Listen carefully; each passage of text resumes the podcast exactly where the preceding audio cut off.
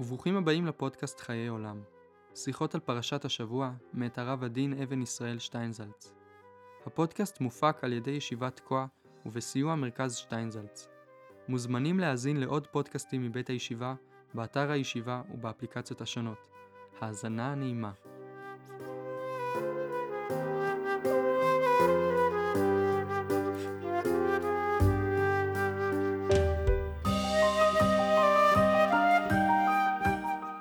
פרשת לך לך. אם שתי הפרשיות הקודמות היו במידה מסוימת פרשיות עצובות, הרי פרשה זו מתחילה את סדר הפרשיות השמחות. הפרשיות הקודמות הן עצובות מכיוון שנוסקות בכישלונו של האדם. כישלון מוחלט או שאינו מוחלט, אבל אחרי הכל כישלון. מפרשה זו והלאה אנו נכנסים למציאות אחרת, שאפשר לקרוא לה ניצחונותיו של האדם, הישגיו של האדם. גיבורי הפרשות הללו, אדם, נוח ואברהם, הם אנשים פרטיים אך גם סמלים. אדם הראשון הוא סמל לכישלון הניסיון הראשון של האנושות. עליו נאמר בסיכומה של פרשת בראשית, וינחם השם. נוח גם הוא סמל לכישלון, הפעם של ניסיונה השני של האנושות, ופרשתו מסתיימת בצורה דומה. בסיפור הנפילה הפרטי שלו ובסיפור הנפילה של דור הפלגה. על נפילות אלה אומרים חז"ל בקיצור, 10 דורות מאדם עד נוח, 10 דורות מנוח עד אברהם. כל הדורות האלה נמחקים לא משום שאינם חשובים, אם הם לא היו חשובים לנו לא היינו מדברים עליהם, אלא משום שבסיכום הדברים הם נחשבים לדורות כושלים. רק כאן, בפרשת לך לך, מתחילה פרשה חדשה, פרשת אברהם, המספרת על ניצחונו של האדם. סיפור אברהם איננו רק סיפור של צדיק תמים, בבחינת את האלוהים מתהלך אברהם. הוא היה בסדר גמור, השאיר ילדים צדיקים שלמדו בישיבות, נח בשלום על משכבו והכל בא על מקומו. הסיפור לא נגמר כך בכלל. בין הבנים של אברהם יש לא רק צדיקים, ואחדים מהם חוששני לא הלכו לישיבות. מה הכוונה אם כן באומרנו שסיפורו הוא סיפור של ניצחון האדם? הכוונה היא שיש כאן הליכה בדרך מסוימת, שאומנם יש בה ניסיונות, מאבקים וגם נפילות, אבל היא מראה שכאשר האדם פועל הוא מנצח. ומבחינה זו אנחנו מגיעים לפרשיות שמחות.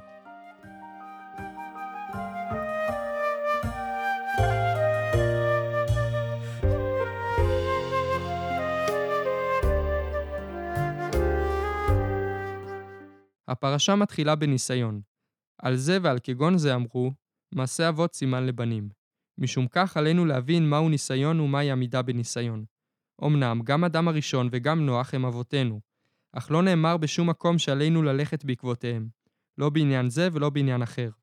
ואילו אברהם הוא עבורנו בבחינת בניין אב, ממנו אנחנו מתחילים ועל פי דרכו אנחנו בונים את דמותנו. המשנה מספרת לנו 10 ניסיונות נתנסה אברהם אבינו עליו השלום, ועמד בכולם. הדעת מחייבת שהניסיונות הללו הולכים מן הקל אל הכבד, שכן אדם שעמד בניסיון חמור לא יועמד אחר כך בניסיון קל ממנו. ניסיונותיו של אברהם הם אכן בסדר עולה, אבל לאו דווקא מבחינת הסבל הגשמי הכרוך בהם. הרי מבחינה מעשית, הניסיון של לך לך שאומרים לאדם לרוז את כל החבילות שלו וללכת למקום אחר, הוא הרבה יותר קשה ומסובך מן הניסיון של כל אשר תאמר אליך שרה שמה בקולה. שאיננו כרוך במאמץ גופני. הסדר העולה של הניסיונות הוא, אם כן, עלייה במישור של המאמץ הרוחני הנדרש מאברהם. כל ניסיון נעשה אישי יותר, נוגע יותר ופנימי יותר מקודמו. כל אחד מן הניסיונות חותך לאברהם עמוק יותר בבשר, ודורש ממנו ויתור פנימי ונפשי גדול יותר. בהסתכלות כוללת על כל 10 הניסיונות אפשר לראות שאברהם נדרש לחתוך במקוטעין אמנם ובהדרגה את כל הקשרים בינו לבין אנשים אחרים. בינו לבין דברים שהוא קשור וקרוב אליהם. ואת זאת הוא אכן עושה, עם כל הקושי שיש בכך. בתחילה עליו לעזוב את ביתו ומשפחתו, להיפרד מחבריו ומקרוביו ומכל מה שהוא הכיר. וכפי שכבר פירשו עניין זה, ארץ, זו הארץ אותה אברהם מכיר, השפה והמנהגים. מולדת זה הנוף הפרטי שלו, שלא בהכרח קשור לארץ. בית אבא, המשפחה. נדרש פה ניתוק מכל מרכיבי החיים והאישיות.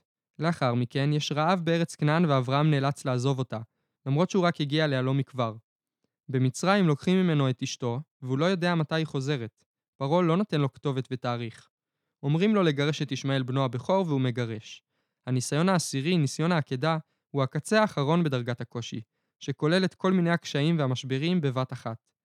הוא קשה באופן כפול ומכופל משום שהוא דורש מאברהם לעשות 2 דברים בבת אחת. ראשית, להרוג את יצחק בנו.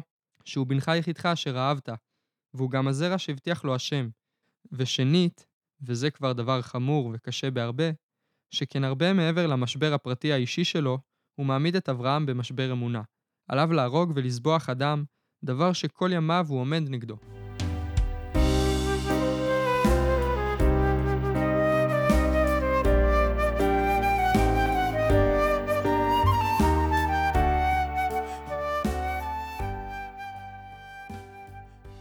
שבירת הלמה.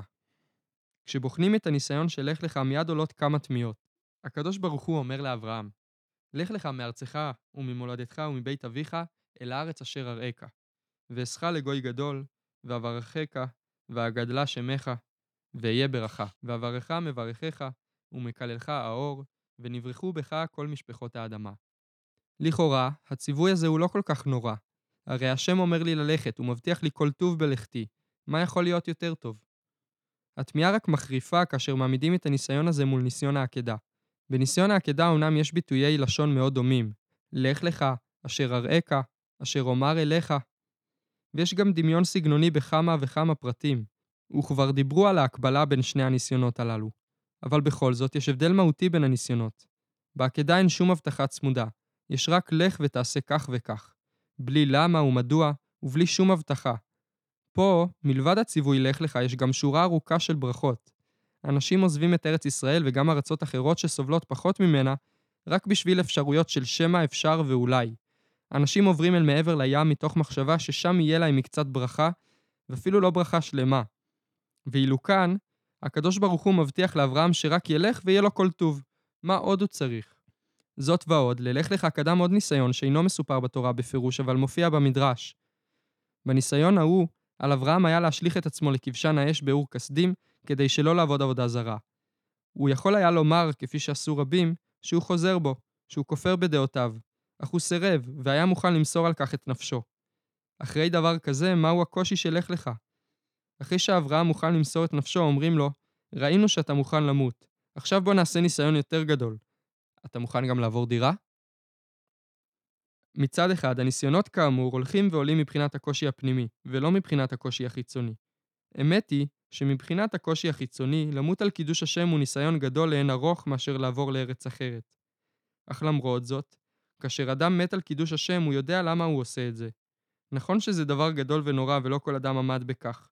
וכשקדושים עמדו בזה במשך הרבה דורות הם היו תמיד לנס ולפלא. אבל אנשים עשו את זה, ולא אחד אלא רבים. כך מופיע במדרש. מה לך יוצא להיסכל? על שמלתי את בני. מה לך יוצא להישרף? על ששימרתי את השבת. לאדם ההולך למות על קידוש השם יש שכנוע פנימי. הוא יודע שזוהי האמת הגמורה. האדם הזה יודע למען מה הוא מת, הוא יודע בשביל מה הוא יוצא להישרף. לעומת זאת, בניסיון שלך לך האלמנט הזה חסר. אברהם מקבל פקודה אך ללא שום הצדקה או נימוק. הרי אם אני רוצה להיות ירא שמיים, אני לא יכול להיות ירא שמיים בברוקלין, אי אפשר להיות ירא שמיים שם בחרן, באור כסדים, באקד או בשנער. מה לא טוב שם?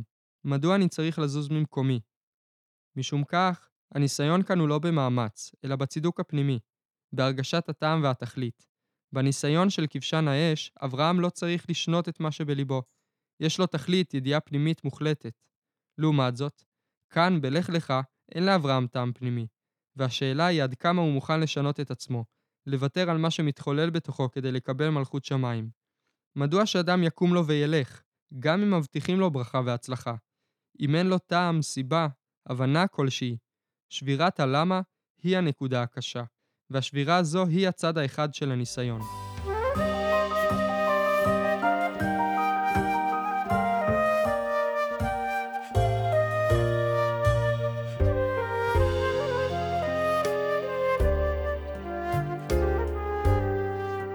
ישנו גם צד שני שנראה כתמצית הקושי, והוא דווקא בחלקו השני של הציווי. אל הארץ אשר אראך. אברהם הולך בלי שום כתובת, וזה קשה הרבה יותר מאשר ניתוק הקשר לדברים האישיים. כשנוח בונה תיבה, הוא בהחלט יודע מדוע הוא עושה אותה, ולכן גם לא קוראים לזה ניסיון בניית התיבה. זו עשייה מוגדרת מאוד. הוא יבנה את התיבה במשך 120 שנה, ובזכותה הוא ינצל מקטסטרופה עולמית. אך כשאברהם הולך ממקומו, ההליכה זו היא הליכה אל האופק בלי קצה ובלי יעד. קשה מאוד להתרגל למחשבה שצריך ללכת ללא כתובת, וזה שונה מהותית אפילו ממסירות הנפש שאברהם נדרש לה קודם לכן. כשאני הולך למקום שאומרים לי אשר אראך, גם אם אני סומך על הקדוש ברוך הוא בכל ליבי, נשארת בי כל הזמן שאלת נפש חזקה. לאן אני הולך? בשביל מה? אילו השם היה אומר לאברהם לך לארץ כנען, גם אם הוא לא היה רוצה ללכת דווקא לארץ כנען, שלא נראה שהייתה מקום שיראת השמיים נפוצה בו, הוא היה הולך, וזו לא הייתה הבעיה שלו. הוא יכול היה ללכת לכל מקום, אפילו לסדום, אבל ללכת ללא כתובת, לארץ אשר אראך, פירושו ללכת בלי ההרגשה שהנה אני מגיע לאיזושהי נקודה, יותר חשובה או פחות, אבל העיקר שאני מגיע. הקדוש ברוך הוא אומר לאברהם, אתה הולך. לאן? תראה כבר יגידו לך. העניין הזה הוא בעיית נפש לא רק של אברהם, הוא שייך בהרבה תחומים, בבחינת מעשה אבות סימן לבנים. החיים שלנו בנויים על כך שלכל דבר יש תכלית, ולכל דבר יש קצה בו הוא מתחיל וקצה בו הוא נגמר. ולכן עשיית דבר שאין לו סוף ידוע כרוכה בייסורי נפש. כך למשל, בלימוד תורה אחד הדברים הכי מתסכלים הוא שאין שום נקודה בסוף שבה אומרים לכך וכך הגענו ודיינו. במסגרות כאלה אנשים יוצרים לעצמם הרבה פעמים נקודות סיום מלאכותיות. ברחבי הארץ יש בתי מדרש רבים בהם אנשים לומדים להיות דיינים. רוב האנשים יודעים שזה לא עניין של תכלס, שייתן להם משרה ופרנסה, אז מדוע הם נכנסים ללימודים האלו? במקרים רבים זה בא לנו דווקא על צורך שבנפש, שאדם יוכל להרגיש שהוא לא הולך סתם ככה לשום מקום. תארו לעצמכם שאדם יושב ולומד 5 שנים, 10 שנים. אז מה היה? הוא ישב ולמד. ומה יהיה אם הוא ישב עוד שנה? הוא גם כן ישב ולמד. אדם שיושב באוניברסיטה הרבה פחות שנים מוציא דיפלומה. אמנם לא תמיד דיפלומה של אוניברסיטה שווה יותר מדיפלומה של ישיבה.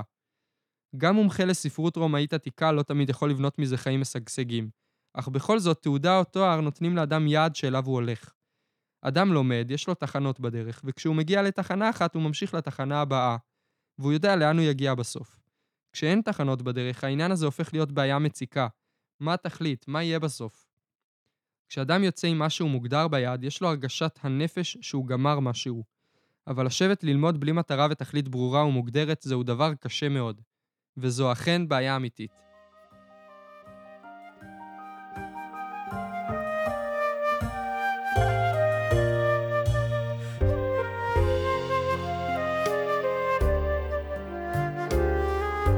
בעצם ללכת בלי ידיעה ובלי מטרה ברורה ומעין מה שכתוב, אחרי השם אלוקיכם תלכו.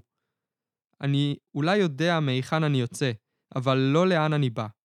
אין כאן הבטחה שאומרת תשב כך וכך זמן ותהיה חכם, ירא שמיים או צדיק. הדבר היחיד שיש כאן הוא האמירה, אחרי השם תלכו או יתהלך לפניי, ואני הולך. וכבר דיברו על כך שבעצם הציווי יתהלך לפניי הוא ניסיון גדול יותר מאשר אחרי השם אלוקיכם תלכו. כשאני אומר למישהו בוא אחריי, אני הולך ואני מפנה לך דרך, זה אחרי השם תלכו. אבל כשהשם אומר לאברהם, יתהלך לפניי, הוא בעצם אומר, אתה תכבוש לעצמך את הדרך. אתה תמצא לך את הדרכים. אתה לא מקבל שום הבטחות. יתהלך לפניי היא בעיית חיים. בכל אחד מאיתנו יש בחינה של אברהם. וכל אחד מאיתנו עומד במצב דומה לזה של אברהם.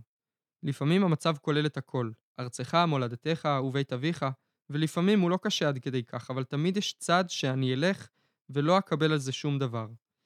האדם כמובן היה מעדיף שיהיה לדברים איזה קצה, שבו הוא יוכל לומר, נעשיתי קצת יותר קדוש.